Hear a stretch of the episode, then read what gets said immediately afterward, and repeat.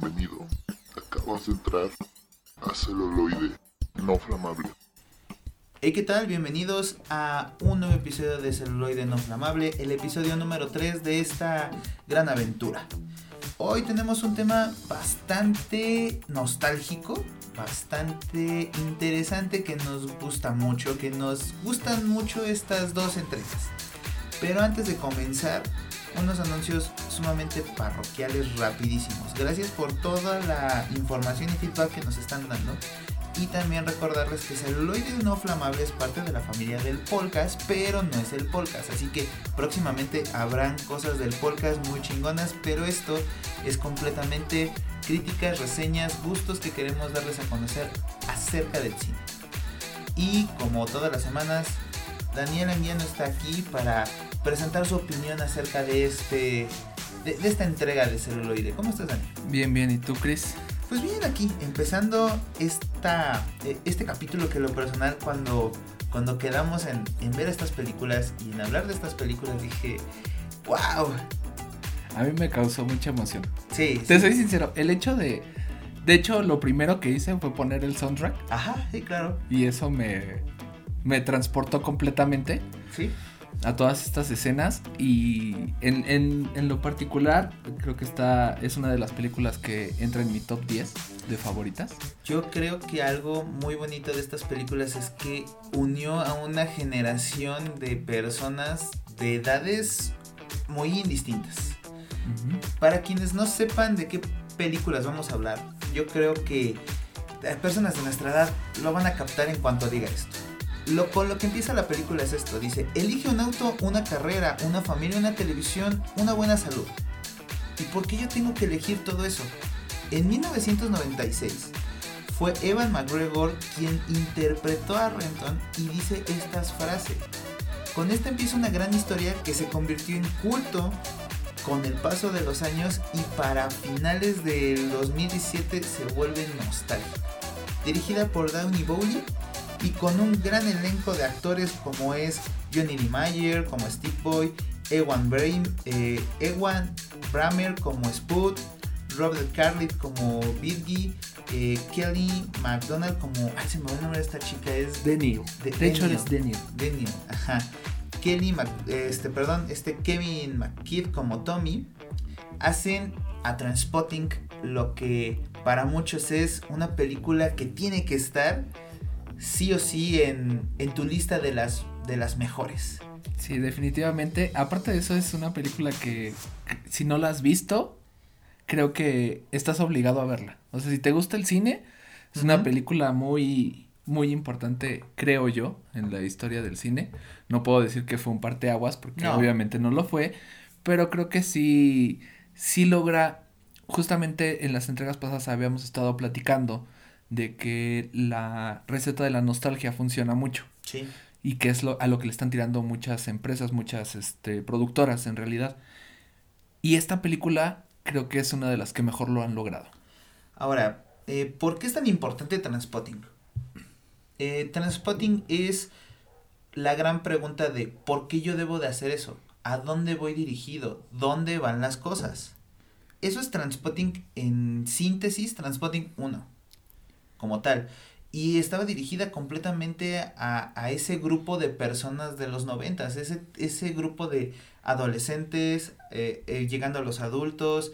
La cuestión, la pregunta que, que cuando ya eres más grande es ¿por qué de tantas cosas? Pero ya no, ya no te interesa preguntar el por qué, sino simple y sencillamente te lo encapsulas y son tantos porqués de, de la vida, o sea, una armonía que tus padres podían haber tenido con su crecimiento psicológico de, no, pues es que yo hice estas cosas porque pues así lo tenía que dictar, este... Así era. Así era. Así, y- así lo dice la sociedad. y, ¿no? y así lo dice la sociedad. Y nosotros, cuando éramos adolescentes, y adolescentes que eran adolescentes cuando nosotros éramos niños, tenían esas grandes preguntas. ¿Por qué? O sea, ¿por qué yo tengo que hacerlo así? Claro, y precisamente esta película creo que trata mucho este tema en cuestión de, o sea, lo que te dicta la sociedad es una cosa y lo puedes seguir Sí. y puedes vivir tu día a día normal y, y ser como todos los demás o ser diferente. Sí, o sea, puedes switchear. Pero al mismo punto te decía, tiene sus consecuencias, o sea, no es fácil, ¿no? O, sea, si tú has visto Transpotting y solo ves el, el arco de la drogadicción, te estás perdiendo mucho tinte por atrás. O sea, Sí, claro, creo, creo que esta película en especial la tienes que ver con una cabeza muy fría y no enfocarte nada más en, ah, son unos drogadictos que se inyectan he- heroína, ¿no? Porque realmente pues es la premisa de la película, Sí, ¿no? claro. O sea, un grupo de amigos que se drogan y sus vivencias. Pero va más allá de eso. exactamente. Y yo creo que para poderle dar un poco más de énfasis a qué es Transpotting, hablar del, del elenco es importante. En principio de Renton, quien es Evan McGregor. La evolución de Renton, como tal, es esa de en la pregunta y el gran por qué. Renton tiene una gran pelea en su cabeza. ¿Por qué? Porque dice, quiero dejar esto, pero no puedo. Deseo intentar algo nuevo, pero no lo logro. No, y de hecho creo que lo, que lo dice prácticamente iniciando la película, esta parte de... eh, todos tenemos nuestros momentos, o sea, todos los adictos tienen su momento de... Esta fue la última vez y no lo vuelvo a hacer, ¿no? O sea, tengo la voluntad de hacerlo y me voy de aquí. Y fallan, o sea... eh, Lo mejor de todo es de que te da hasta como un tutorial. Sí. Porque empieza como un tutorial de... Lo único que necesitas es, Es- y empieza así como que unas sopas, unas helado, revistas, este, leche de magnesia, Sí. eh, pornografía. el, el, bot- el- Los las baldes. los baldes, uno para vomitar, uno para hacer del baño y uno para orinar. Sí. O sea, Y sin embargo, cuando ya tenía todo preparado, ya se había enclaustrado, dice, no, me falta... el último toque, el último, la última inyección Exacto. y ya. Sí, sí, sí. Y vaya que, este, no es que uno sea adicto, pero de alguna u otra forma hemos tenido vicios. Por ejemplo, yo antes era vicioso del cigarro y había muchas veces que decías, ah, este es el último cigarro que me, que me chingo. Y sin embargo, luego no podías, ¿no? Necesitas mucha fuerza de voluntad para hacer algunas cosas. Mira, a lo mejor aún no es momento de tocar el tema de, de la película 2, pero hay una frase en la película 2 que Ajá. dice, eres adicto a algo. Sí, claro. Y siempre No vas, a no vas a poder dejar de ser adicto a esa cosa. Mejor busca otra adicción. Una adicción buena. Sí, claro. Es lo que él te trata de decir, ¿no? Así de, o sea, si eres un adicto a, a una cierta sustancia a, o a X o Y, cámbialo en volviéndote adicto a otra cosa. Sí. Porque no puedes dejar de ser adicto. O sea, los que son, los, las personas que somos, me considero adictos, eres adicto todo el tiempo. Sí, y miren, por ejemplo, habrá gente que es, es adicta al juego, adicta a coleccionar, adicta a las compras, a los zapatos, A a apostar. apostar, o sea, y muchas veces, por ejemplo, hay, hay cosas que tú dices, bueno, es una adicción, pero es sana. Sí, ¿qué tan sano es para ti? Pero no ves cómo la gente te ve detrás de esa adicción, ¿no? O, o deja de eso, lo, lo que, lo que viven o sufren hasta cierto punto las personas a tu alrededor. Sí. Porque, por ejemplo, hay personas que son adictas al trabajo. Y estas personas que son adictas al trabajo es, pues no comparten tiempo con su familia, o sea, lo, lo único que les interesa es trabajar, trabajar, trabajar Sí. para ser alguien, ¿no? O sea, justamente de, de eso habla mucho la película de, o sea, no necesariamente el, el, No es seguir la línea. el estereotipo de vida común es lo mejor, porque también hay, tiene sus, sus Sí, partes claro. feas, ¿no? Y, y es cuando em- empieza otra vez esas frases en donde te dice todo lo que tienes que hacer y todo lo que tienes que elegir, porque así te lo dicta la sociedad.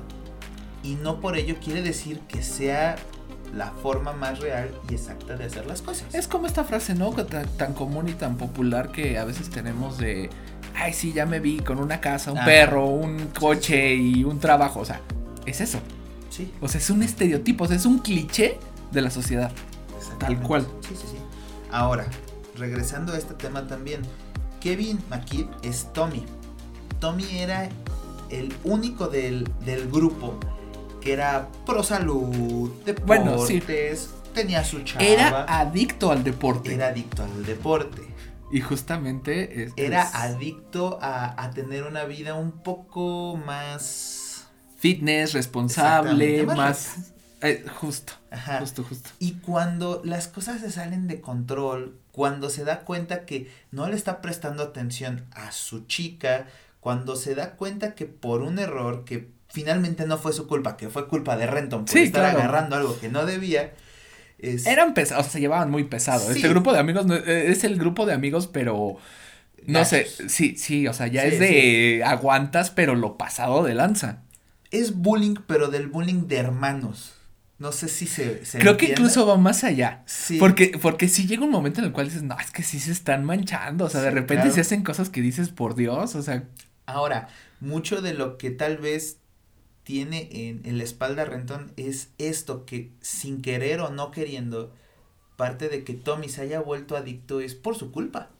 sí, justo. Porque es real, o sea, francamente es muy, muy real que, que Tommy haya llegado a esto. Y también, también tenemos que, que tener en cuenta algo muy importante. El VIH era la pandemia que ellos estaban pasando en ese entonces. Y uno de los que llega a ser positivo, en este caso es Tommy. Y, y vaya que entre las drogas y entre el VIH es el que termina peor parado la película. Sí, claro. Bueno, peor acostado. Bueno, peor Realmente acostado, porque es el que se muere. Sí, eh, y, y francamente es otra parte, otra lección más en la cual volvemos al elige y terminas diciendo, ok, él eligió hacer algo a pro por un simple error, por un mal día, en tu día, puedes llegar a cambiar completamente del, Sí, claro. del, del lado de la moneda. Y digo, es una realidad, ¿no? ¿Cuántas veces un, un, un hecho nos marca tanto al grado de que cambiamos nuestra personalidad, nuestra forma de ser, nuestras costumbres y muchas cosas, ¿no? Y como nadie está exento en De nada. justamente. de nada en este, en este plano y, y es parte de lo que te trata de dar a entender esta película. Hablemos un poquito de Ewan Bremer. Ewan Bremer es Spud, que aquí hay algo muy bonito que yo creo que a mí en lo personal trascendió en la película y en la vida real. Ellos dos son muy amigos. Se conocen, se quieren, se aprecian y demás situaciones. Pero la vida real, siendo actores, este E- Ew- Ewen y, y este E- Eva, son amigos de esos de que, ¿sabes qué? Hoy tengo ganas de salir a la moto, vamos a dar.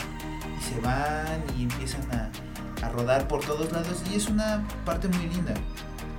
Pero en específico después de la película se me hace ese tinte cómico que no pasa de ser lo burlo, lo, lo burlón. Y que tiende a ser como, chale, pobrecito, o sea, como que de repente... Es que, ¿sabes que Él es completamente el cliché de la, del drogadicto. Exactamente, o sea, El, e- ese güey es este, bueno, la frase de los padres, ¿no? De, ese es marihuano de seguro. sí, sí, sí. E- Ese es como el no te juntes con él, por favor. Sí, justo. Pero no es una persona mala. Yo, De hecho, yo creo que de todos es el más inocente. Sí, El o sea, el más limpio de todos. incluso es el Es- más puro. Incluso por eso Renton es el que es al que dice, ¿sabes qué? A él le voy a dejar el dinero. Claro. Por él hace las cosas. Es el que dice, es que yo, yo no quería estar aquí, pero aquí me trajo la vida. Y- Claro. Y, dices, chale, pobrecito, ¿no? Ahora, hablando de Bigby, creo que en lo personal es el personaje que más gordo me cae, pero es importante también. Justamente. Yo creo que. No sé. Sin él.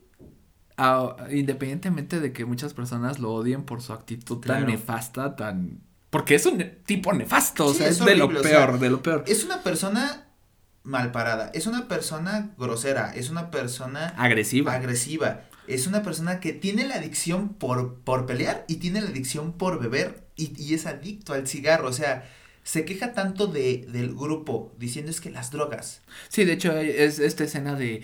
Yo no me metería ningún químico de esos, esas cosas te matan. Y el güey está fumando, fumando y, tomando, tomando, O sea, o sea, justo en ese momento. De, de alguna forma lo van a matar. Ahora, también decir, Robert Carley, no sé qué le dijeron, tienes que ser la peor persona del mundo para crear este, a, a- a esta persona y lo logró. Pero, ¿sabe? bueno, ya, ya llegaremos al punto de, de, de la 2, pero es justo eh, esta parte que, que creo que cuando, cuando sale la 1 obviamente es la historia en general, pero la 2 le agarra un nuevo enfoque, Claro, pero no solo eso, cambia el enfoque también de la película 1. sí. O sea, juntas se complementan. Yo creo que son de las pocas películas secuela que realmente las puedes hacer en una, sentido. en una sola película. Simplemente al terminar la 1 le pones 20 años después y y, de y con la corrido, 2 claro. y queda perfecta. Sí. O sea, y es armoniosa una con la otra. Y justamente te das cuenta que a pesar de que es un desgraciado y que parece que no los estima ni nada, sí les tiene un aprecio. Y un aprecio muy grande. O sea, muy a su manera, porque es un tipo que, que en algún momento de- en, en la segunda película te cuentan su historia. Y te das cuenta que es una persona que también tiene muchos pedos, que, que Sí, está destruida sí, por su infancia, que, que tuvo que ser de cierta manera como es para poder como sobrevivir, ¿no? Para poder seguir adelante. Sí. Ahora, hablemos un poquito de, de Kelly McDonald, que vendría siendo como el interés amoroso de Renton. No solo en la primera parte, sino en la segunda. A pesar de que sus, sus participaciones en la película son como muy, muy fugaces, sí le da, sí le da un entorno al- a la película de, órale, o sea, no, no te esperabas eso. Yo creo que el hecho de que esté con Renton en el proceso de él ha cambiado, él decidió llevar un tra- traspolar su vida de adicciones ahora estar en un lugar vendiendo este o consiguiendo gente para que renten pisos y demás cosas y le está escribiendo y le está diciendo, "Oye, las cosas van bien, las cosas van mal." Cada vez veo A a, tus tus amigos, amigos, así. y demás situaciones. Sí, claro. De hecho, eh, en la segunda película hay una escena en donde él se le queda, bueno, te hacen la, La referencia. la referencia Ajá. de que él está parado afuera de donde ella vive. Ajá. Bueno, no, donde ella trabaja, perdón. Sí, sí, sí. Y, y se le queda viendo y dice, elige esas promesas incumplidas y desear haber hecho todo de otra forma. Sí, que es como este anhelo, ¿no? De, de, realmente había amor ahí. Que digo, en la primera película tenemos un detalle que es, ella es menor de edad. Sí, y eso asusta un poco a Renton, o sea, No un poco, es que siendo sinceros, chingo. lo que pasa es de que no, no puedes decir de, ay, le faltaba uno o dos años para ser mayor de edad, o sea, la niña iba en En la secundaria. secundaria, sí, es que es lo equivalente a secundaria, o sea, Sí, cuando él ve el uniforme es así de, ya valió gorro. sí, o sea, Y justo. aparte de todo, él de alguna forma un poco más este coherente dice, ¿sabes qué? Aquí se rompió una jerga. Sí, justamente, nada Y- más que ella le Y dice, ella dice, no, no, no, no, no, no, no, no, no, si tú te vas. yo- Entonces sí hay problema. sí, Si tú no quieres que yo te acuse, entonces te quedas y sigue, seguimos aquí haciendo el delicioso, porque si no, sí, No, sí, a- no, a- no aquí puede. sí la jerga se rompe. sí, sí, sí. Que al final no termina viendo como otra otra escena o otra situación sexual con ellos y terminan siendo como muy allegados. De hecho, se, se da a entender, porque las veces que ella, si mal no recuerdo, creo que Sí. es una o dos veces que ella llega a su casa, o sea, en pocas palabras así como de, ya sabes ya a lo que vine. Sí, o sea, sí, digo, simplemente ya no es explícito, pero está implícito en los diálogos, en su comportamiento. Y encontramos otra adicción. La ninfomanía Sí, claro, de esta, O- de esta niña. o lo sexual, ¿no? Que realmente, o sea, estamos hablando de máximo 16 años, exagerando. Sí, sí, sí, pegándole casi a los 17, pero no Mm. lo creo. No, no, ¿sabes por qué? Porque te digo, ella se supone que está en la secundaria. Ah, Entonces, sí, por ende, sí, son sí, sí. 15 años, máximo 16. O sea, que ya los cumplió y sigue en la secundaria porque entró después, ¿no?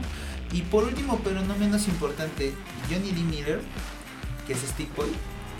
En lo personal Sick de- Boy. Sick Boy, sí. Eh, eh, se me hace uno de los mejores personajes. No sé, lo siento tan parlanchín, pero dice tanta información que dices, bueno, no lo sabía. Claro.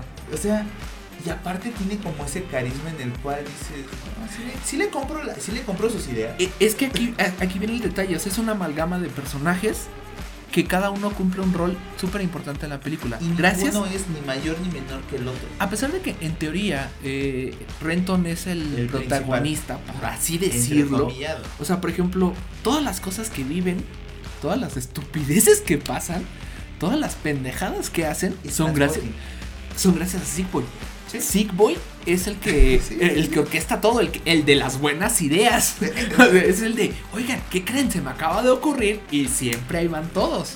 Ya entonces, de, no, ¿cómo crees? Terminan. Sí, claro. Vaya, o sea, incluso eh, en la segunda película se da a entender mucho que son compinches desde niños, o sea, es algo que los, que los une. Toda, todas estas ideas, todas estas cosas. Y es donde llegamos una pregunta muy, muy grande. La receta de la nostalgia aquí sí está bien hecha, sí tienen los ingredientes necesarios para decir, Es nostalgia, sí, perfecto. Me la vendieron como nostalgia, correcto. Pero es una nostalgia buena o mala. En lo personal, Ajá. para mí es buena. Muy bonita, muy buena. Para mí también, y creo que juegan mucho con esta cuestión psicológica con la música. Sí. Porque cuando termina la película de Transpoiting 1, eh, escuchamos de como tema de salida de la película y parte de los créditos, eh, Underworld de Born Sleepy. Ah, sí, sí, sí, sí, sí. Y justo en la segunda película, yo siempre sentía Que habías escuchado algo que... Ah, o sea, empezaba a sonar una canción.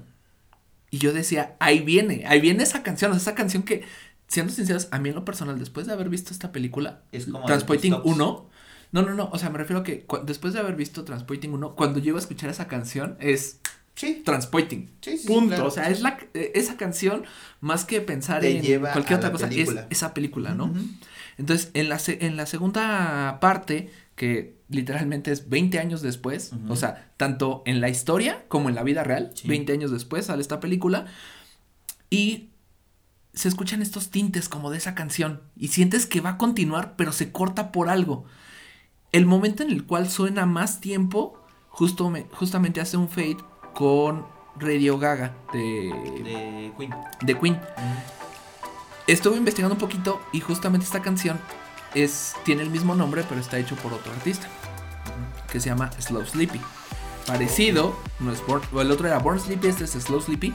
Simplemente es como una nueva versión de esa canción, Sí. pero realmente nunca te dejan que termine. Entonces todo el tiempo estás así de, va a sonar la canción, va a sonar la canción y, Y te no. bajan. Entonces es como si, no sé, la canción de Mario Bros, ¿no? Empieza, empieza, o sea, imagínate Sí, que sí, empieza a sonar y tú así de, es Mario. Y de repente te la cambian por otra cosa y tú, Por la espérame, este, ah, ajá, sí, o sea, y te quedas así de, ah, como que algo, y entonces te empiezas a enganchar con eso y estás con el feeling de, güey, es que esa canción y esa canción y las escenas y está pasando esto y te está regrese y regrese y regrese. Toda la película en el momento en el cual te quieres desenganchar de la situación emotiva de la primera película, Te regresan. te regresan, si no es con escenas, Y ahora, con diálogos, con personajes o con la música. Más allá de quererte, de, de haberte regresado a escenas de la primera película, te hacen más para atrás cuando ellos son niños. Porque hay escenas cuando Sí. son niños. Que, que tú dices, ok, en algún punto, pues tal vez no eran necesarias, pero verlos de niños es algo muy agradable. Sí, sentir el- se- sentir como ese de, Un poquito más el contexto, incluso, Ajá. o sea, tienes el contexto de la primera película, pero es, ¿qué crees? Hay cosas que no sabías, exactamente, que son todavía de mucho antes. Ahora, vamos a algo que tal vez no sepa mucha gente. Transpotting es una película que está basada en un libro o monólogo, o, o monólogo que se llama Transpotting. Y ustedes dirán, ah, entonces Transpotting 2 es otro libro. No. Se supondría que, el segun- que la segunda entrega tendría que llamarse Porno, que es el segundo libro de Transpotting. Pero es completamente diferente. Aquí viene algo que yo le aplaudo mucho a este director que se llama. Ay, se me fue ahorita su nombre. Este. Danny, Danny Bowley. Danny Boyle. Hizo algo que muchos estábamos esperando y que. Y que dijimos que, que haya una segunda parte de Transpotting, que haya una segunda de, de Transpotting. Pero estás de acuerdo que en teoría te habían dado un final. Un final, O sí. sea, no era necesaria, No, pero. pero hay algo, Yo- yo te hay voy a ser muy sincero, importante cuando di- con cuando- Transpotting. Ajá. y con este tipo de películas que ya no te deja hacer el cine hoy por hoy, que es, te mostraban un final y tú te ibas a tu casa o salías de la sala diciendo, ok, te mostraron un final, un final cerrado, pero tu cabeza sigue imaginando, bueno, ¿y qué va a pasar? Y esto y lo Porque otro. aparte, eh, el te final de. dejaban imaginar. eh, pero espera, ¿sabes qué? Creo que es súper importante el final de, de la primera película. Porque justo cuando él se está yendo, bueno, eh, contexto rápido. Ellos hacen un business con, ¿Con drogas? con, con unas drogas que logran conseguir, va- lo- las logran vender, eh, ya ganaron muchísimo dinero y están todos durmiendo en la habitación y Renton decide robar el dinero esca- y escapar. En el momento en el cual él escapa, él va caminando por un puente y va sonriendo. Y diciendo, Y yo diciendo quiero la misma justamente- vida que tú quieres. Justamente la frase contraria con A la que inicia lo que inicia. Cuando inicia la película, empezamos con esta parte de elige un auto, una carrera, una familia, una televisión, buena salud, bla, bla, bla. Y en este momento de la película es. yo quiero una ahora yo quiero- vida, yo quiero, quiero- una buena salud, quiero unos hijos, quiero un carro, quiero esa maldita casetera. Sí. Y empieza a sonreír, porque llega un punto en el que dice, ok, sí es pesado crecer, pero es parte de, y hay que crecer. Entonces, sí llega un punto en el que dices, si hay un crecimiento de por lo menos un personaje. Entonces, no, yo Sí. creo que todos, Bueno, todos, todos, todos, tienen un crecen. cierto crecimiento. ¿Sabes qué? Yo creo que todos tienen un crecimiento total. A lo mejor eh, discrepas un poquito de lo que yo opino, pero por ejemplo, vámonos así a grandes rasgos, personaje por personaje, ¿no? Ajá. Sick Boy. Sick Boy ahora tiene un bar, que era bar de su tío. Sigue vendiendo drogas, claro está. El negocio del pan. Pero ya piensa más en crear algo grande. O sea, ya no ser el, el típico güey que nada más se droga y está ahí. Sino realmente. Quiere ser la madrina ahora. Ajá. Sí, o sea, quiere ser el que está arriba. Luego nos vamos con Spot. Spot, a pesar de que seguía enganchado cuando, cuando Renton regresa. En Spot es, lo es el que sigue mí me da enganchado con mucha la. tristeza a Spot porque, porque le, su amigo le dijo, pues es que yo te dejé dinero porque quería que hicieras algo diferente. Ajá, y voltea y le dice así: de, eres un estúpido. Eres un estúpido, soy me dejaste dinero y le dejaste dinero, estúpido". le dejaste dinero a un adicto, exacto. Sí, sí, sí. Y es así como, y su cara como de, es cierto, ¿no? O sea, no lo pensé. O sea, le dejé dinero a un güey que era Al más adicto. de todos los Ajá. del grupo. Y de hecho, esta escena es súper emotiva porque él, cuando llega, prácticamente iniciando la película, él llega y, Spot está intentando suicidarse. Sí. A mí me parece increíble porque la carta de despedida que él está escribiendo, que le está escribiendo a su hijo, Ajá. te dice como mucho de lo que realmente siente y, Y te das que- cuenta que que ¿Sabes qué de su, for- su forma de ver las cosas es yo soy un adicto y no puedo salir de esto y mejor me voy a ir porque solamente los daño. Ese, ese, es, ese es el gran, ese es la gra- el gran cambio de Spot. Yo creo que de ser el cliché termina dándote mucha ternura, te enternece. Claro. Miren, tal vez hay películas que como tal la nostalgia te hace que vayas y te dirijas y te sientas a verla.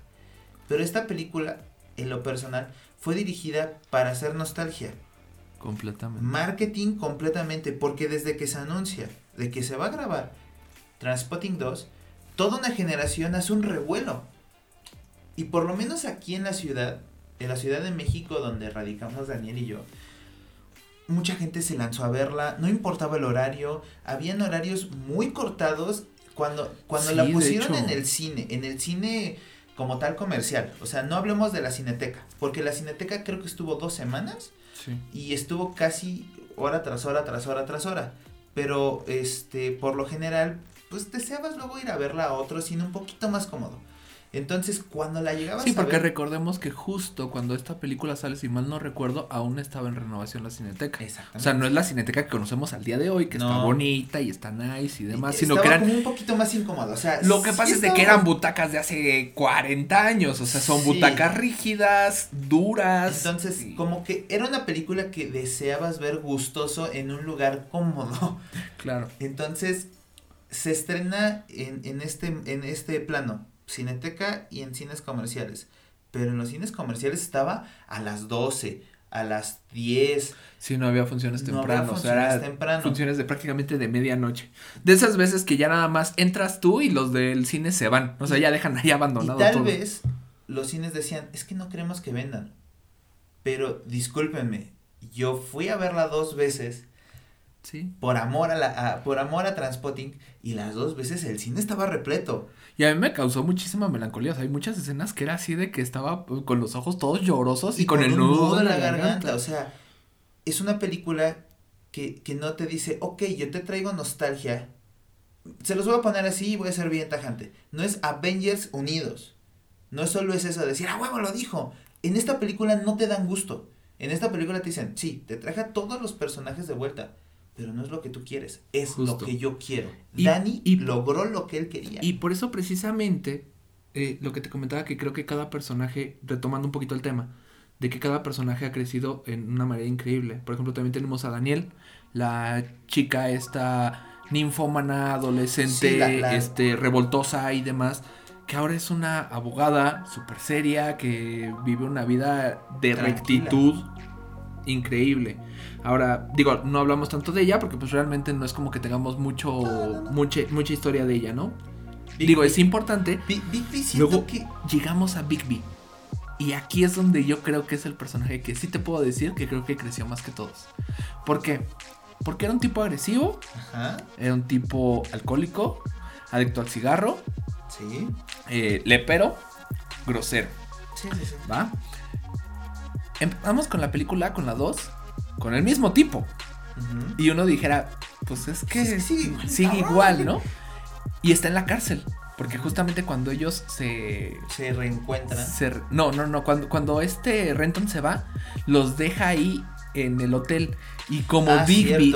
Para esto, Bigby había matado a un Sí, tipo. Entonces sí, sí. lo estaban buscando. Que todavía se Y- enoja. ¿Cómo voy a estar asaltándome con una pistola de juguete? Y Sí. dices, no manches. Pero justo cuando, cuando él se va y Bigby se entera que se llevó el dinero, empieza a hacer un desmadre en el hotel. Entonces Sí. llaman a la policía y por eso es que lo capturan. Porque de hecho él se estaba escondiendo. Sí. Entonces, está en la cárcel. Te das cuenta de que es el mismo tipo, que es un agresivo, sanguinario. O sea, su mismo abogado le tiene miedo, literalmente. El tipo se logra salir del, del- Se fuga de la prisión.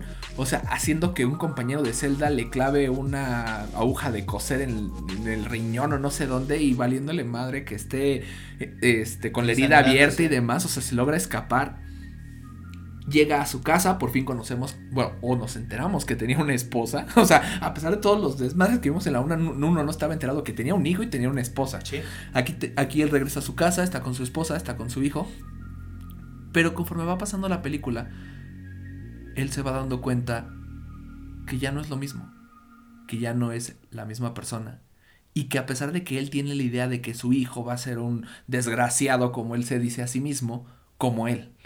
¿no? Y que va a ser bueno para golpear a la gente y va a ser el mejor ratero de, la ciudad y van va a haber gloria y demás para su familia. De esta manera, muy, muy ambigua, Sí, pero es como él ve la vida. Como ve, la, como ve las cosas, como ve su entorno. Y creo que es una de las partes más emotivas cuando se da cuenta de que las cosas no son así.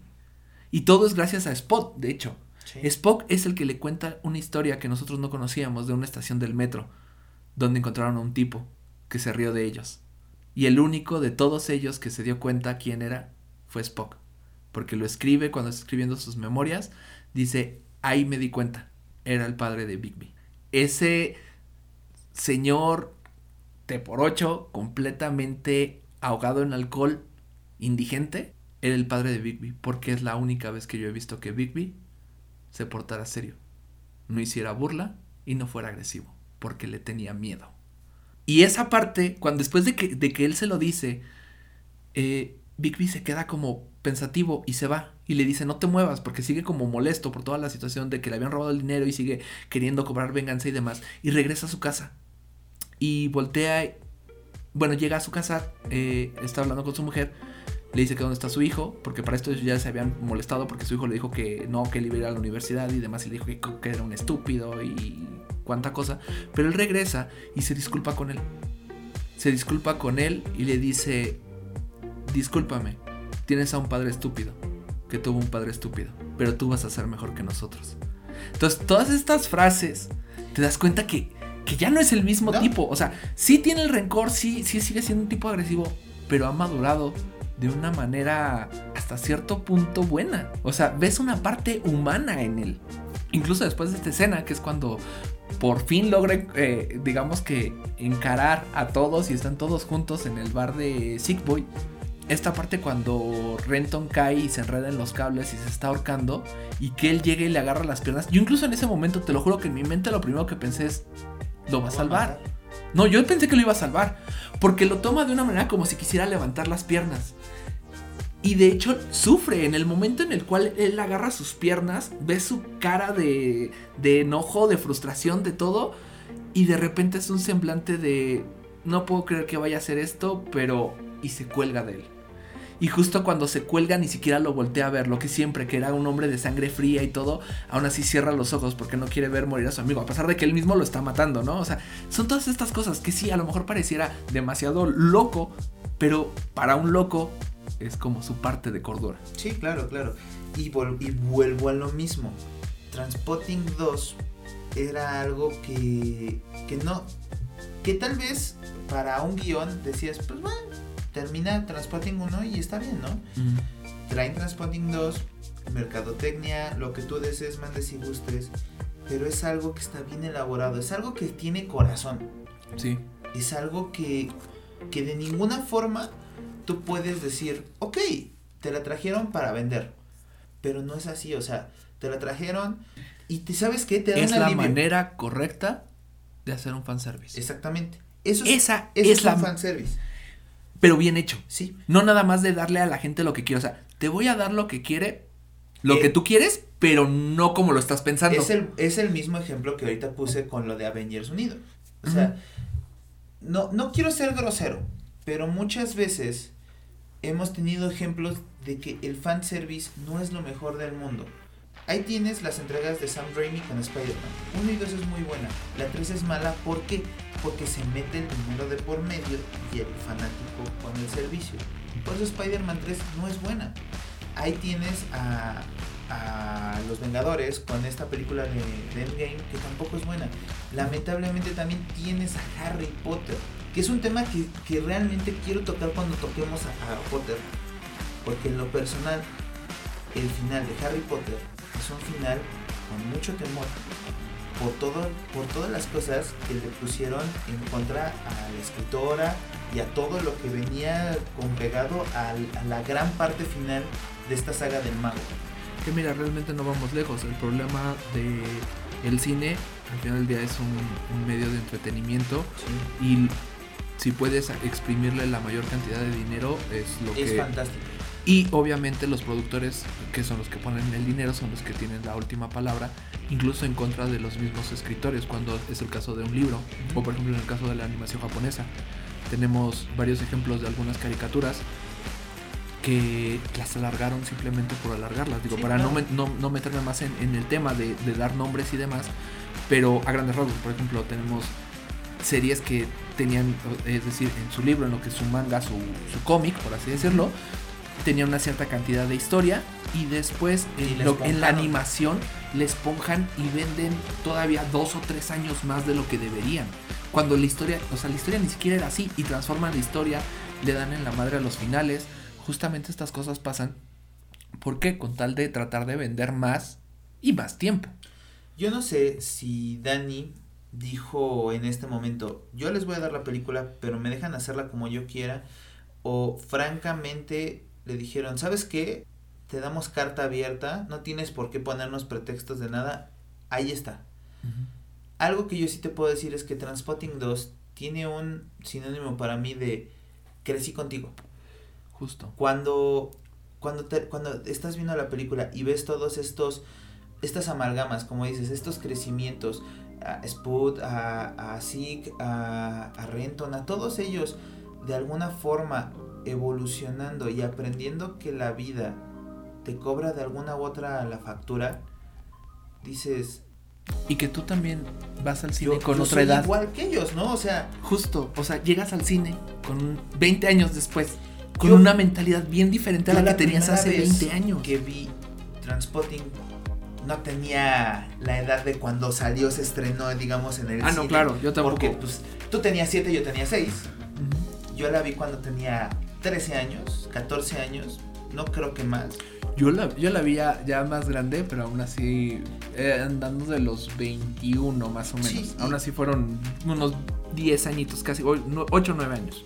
Y la verdad es que es a lo que voy. Transpotting fue creada para gente de cuando era el 96, eran adolescentes. Pero tanto trascendió que gente de edad de 20 años cuando tú la viste, gente de mi edad 14, 15 años cuando la vio, te pegaba y decías, espérate, espérate, espérate, esto no está hablando de drogas. O sea, si realmente le prestas atención a la película decías, no, esto no está hablando de drogas, esto está hablando de, chale, creo que esto me va a pasar. Y si llega un punto en que te frenas y decías, espérate. O sea, como que sí te frenaba un poco el motor. Pasa esto, 2017, vas al cine y, y no vas con ninguna idea de nada, porque realmente decías, ah, la van a cagar, se van a volver a drogar. O sea, ese era el mood. Y cuando ves tantas cosas tantos sentimientos a flor de piel. Una herida que le están eche y eche y eche y eche sal y te están diciendo, cabrón, ¿qué creciste? Que, aún, crecí. que aún así te dan esa parte de se van a volver a drogar. Sí, Se vuelven a drogar. pero no es lo más importante, volvemos a lo mismo. O sea, no, ya nada más es un detalle. De hecho, cuando pasa, yo recuerdo que, si, si mal no recuerdo, esa noche, fuimos, la primera vez la fuimos a ver juntos. Ujú. Y Sí. en ese momento yo volteo cuando, cuando se empiezan a drogar y la cara de todos, incluyendo Viri, fue así de, Ya, no es cierto, yo, ¿por- cagaron". o sea, iban tan bien y por qué lo tenían que hacer. O sea, todo mundo se molestó cuando lo hicieron, porque fue así de, no, güey, o sea, justo esto, toda la película te está demostrando que hubo un crecimiento y de repente vuelven a caer en lo mismo. Y justo es así de, no, por favor, no. Y como tú dices, pasa desapercibido hasta cierto punto, porque después de 5 o 10 minutos, olvidas que se habían drogado. Exactamente, cambia totalmente el modo de la película. Incluso, de las únicas cosas nostálgicas que pueden existir en la película es este proceso del, del pues bueno, vamos a volvernos a drogar. Y que en una parte de la película, exactamente en medio, vuelven a retomar como el diálogo con el que inicia Trainspotting. El de busca, pero ahora retomando esta nueva, eh, esta nueva era, este, estos nuevos años. Incluso Dani seleccionó algunas frases que tienen mucho que ver con respecto a esto que les, re- que les quiero referir. De hecho, justamente de estas frases, digo, son muchísimas las frases que, que, Se que- se pueden tomar, pero escogimos como dos que, que al menos nosotros creemos o nos pegan más a cada Ajá. uno.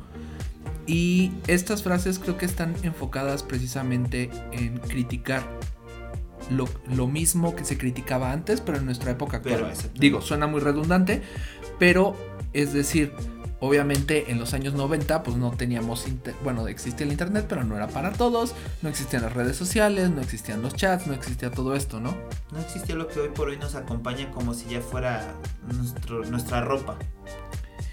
Y estas frases creo que tratan de hacer una crítica hacia la sociedad de que muchas veces nos enfocamos en cosas que no tienen sentido y que hacemos cosas que no queremos hacer Sí. porque es lo común.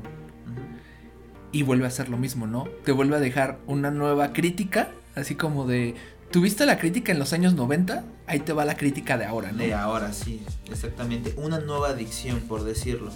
Escogimos una cada quien, Ajá. realmente no... la- la- en un principio yo le comentaba a Chris que quería comentar algunas de ellas, pero creo que sí sería demasiado. Porque Son son, muchas. Son, son demasiadas. Pero bueno, eh, no sé si quieras leer la tuya. Elige Facebook, Twitter, Snapchat, Instagram y otros mil formas de escupir tu bilis a personas que no conoces.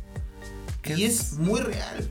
Porque vaya que el hate hoy por hoy, miren, hay dos cosas bien gachas con respecto a cómo se, se maneja la vida como tal hoy por hoy.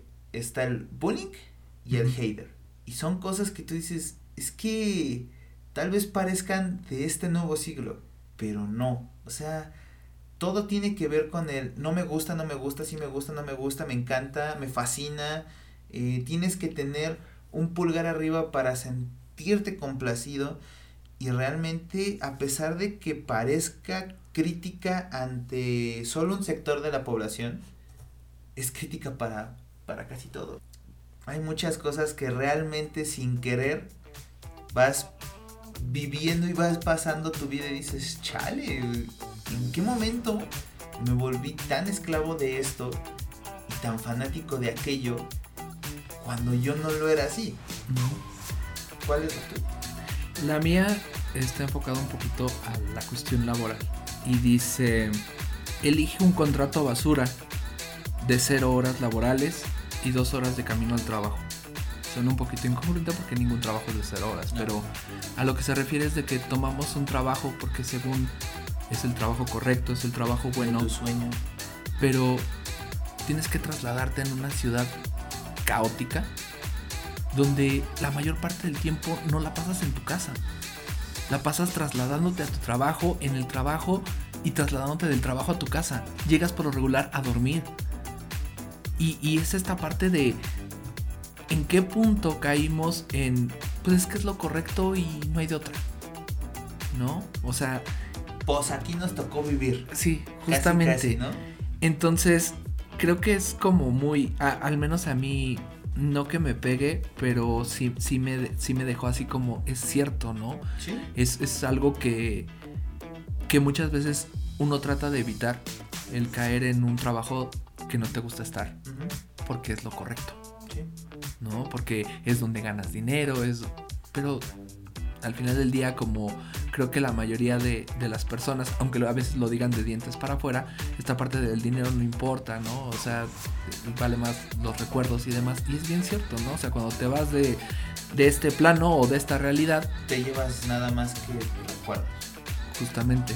Y si esos recuerdos son tu trabajo y el traslado a tu trabajo, o sea, qué bonitas experiencias te llevas. Hay una gran disyuntiva. Tal vez a este punto de, de este podcast puedan decir, entonces, ¿qué hago? ¿Dejo mi trabajo? Sí. ¿O Es no que lo dejo? Y que y, y justamente es esto, encontrar el punto medio, o sea, no es vete todo a la izquierda o vete todo a la derecha. Transpotting trata de eso, de buscar una equidad, de no, de, de no creerte que eres sano por no tener una adicción. De alguna u otra forma tienes algo con que volverte adicto. Es, es parte de colecciones, videojuegos. No vamos, no vamos lejos. Ten- ten- creo que tenemos muchos conocidos. muchos conocidos en común que, que publican cosas como eh, no puedo, o sea, quítenme lo que sea menos el pan, ¿no? O sea, incluso eso, o sea, la, la glotonería de es que esto no me lo puedes quitar porque no, o sea, me hace falta, o sea, es necesidad, güey. Digo, y si tú dices, yo no tengo ninguna adicción, este, alguna red social también es una adicción, o sea, aunque no lo crean, eh, vaya que es difícil, tal vez no es imposible, pero sí es difícil encontrar a alguien que, que simple y sencillamente diga, discúlpame, pero yo no lo tengo. Y si lo es así, pues déjalo en los comentarios, ¿no? Sí, claro. Transpotting 1 y 2, algo que a una generación entera marcó, que tal vez para una nueva generación, para personas que hoy tienen 15, 18, 22, no sea importante. Pero se los dejamos a su criterio. Déjenos saber qué les parece Trainspotting. En sus comentarios de qué más les gustaría que hablaran. Y antes de que nos vayamos, ¿qué recomendación de esta semana? Yo tengo una recomendación que justamente para mí creo que es mi película favorita de todas. Y es Revolver de con el actor Jason Statham. ¿Mm? Una película un poquito difícil de digerir, creo yo. Es- te, te soy sincero, la primera vez que la vi cuando yo salí del cine, todos en la sala salimos con una cara de ¿qué acabamos de ver? O sea, no tiene pies, no tiene cabeza. Sí, o sea, salimos como tontos, así de ¿qué diablos? O sea, no entendí. Realmente yo creo que después de la tercera vez fue cuando le empecé a agarrar la onda al hilo. Digo, no, no sé si sea muy tonto para, para no captarla a la primera. Pero justamente, de hecho, tiene mucho parecido con Transpoiting. Porque tiene muchas frases que cuando las escuchas te dejan pensando sobre la realidad, sobre lo que vives, sobre tu acontecer del día a día. Entonces, ya que estaba, estábamos en ese mood, creo que se me hizo en este momento el mejor momento para recomendar esa película. Y que no es muy conocida. Digo, creo que es la película menos conocida de Jason Statham. Este tipo sale cual Jesucristo de Iztapalapa con cabello largo. o sea, cuando siempre lo hemos visto de Sí, calvo. claro. Yo les puedo recomendar el efecto mariposa. La 1. No más. Aquí sale. Las demás no son canónicas, amigo. No. Gracias a Dios. Aston Kutcher se llama Aston Kutcher. Aston Kutcher. Es una película que realmente te deja muchas cosas de. No puedes cambiar lo que ya has hecho. Y si lo cambias, todo tiene una consecuencia. Va muy pegada a esto de Transpotting, porque sí, el, el decir cambiar algo de tu vida y de tu entorno y de este rompecabezas que llamas tú es muy difícil y no es fácil. Y, Sí, no, y y, que quien y que cada acción que, que cada que- acción y tiene- decisión que tomas. tiene una consecuencia. Sí. O sea, no es karma, no es este, no es mal yuyu, no es que Dios no te quiera. Simple y sencillamente que un paso adelante es el reflejo de uno que diste atrás. Así de sencillo. Si no la han visto, créanme que les va a gustar mucho. Calificación para Transpotting, yo lo personal, cuatro flamitas y una, y una brasa. Ok. Eh, sí, creo que igual. Realmente quisiera ponerle las 5, pero sería más por cuestión. Por cuestión nostálgica. Sí, sí, por, sí, por sí. cuestión nostálgica. Entonces- y no seríamos críticos. No, no sería tan objetivo. Digo, trato de, de ser lo más objetivo posible en, en Sí. darle la calificación y por eso considero que Vale la cuatro, cuatro, cuatro flamitas y, y una este, Y una brasa. y una brasa es, es correcto. Darle las 5 sería decir que es perfecta. Y, pero creo que tiene algunos detallillos por ahí. Entonces me quedo con el cuatro flamitas y una brasa. Pues bueno, creo que por esta noche, este día, esta sesión ha sido todo. Gracias por haber estado en Celuloide No Flamable, la terce- el tercer capítulo de esta gran aventura. Espero les haya gustado mucho. Dani, nos vemos la siguiente semana. Nos vemos la siguiente semana. Cuídense mucho, dejen sus comentarios. Un beso a todo ese hater. Cuídense. Bye bye. Lost for Life. Por hoy ha sido suficiente. Te esperamos la siguiente sesión. Prepara tus sentidos, emociones para una dosis más de celuloide no flamable.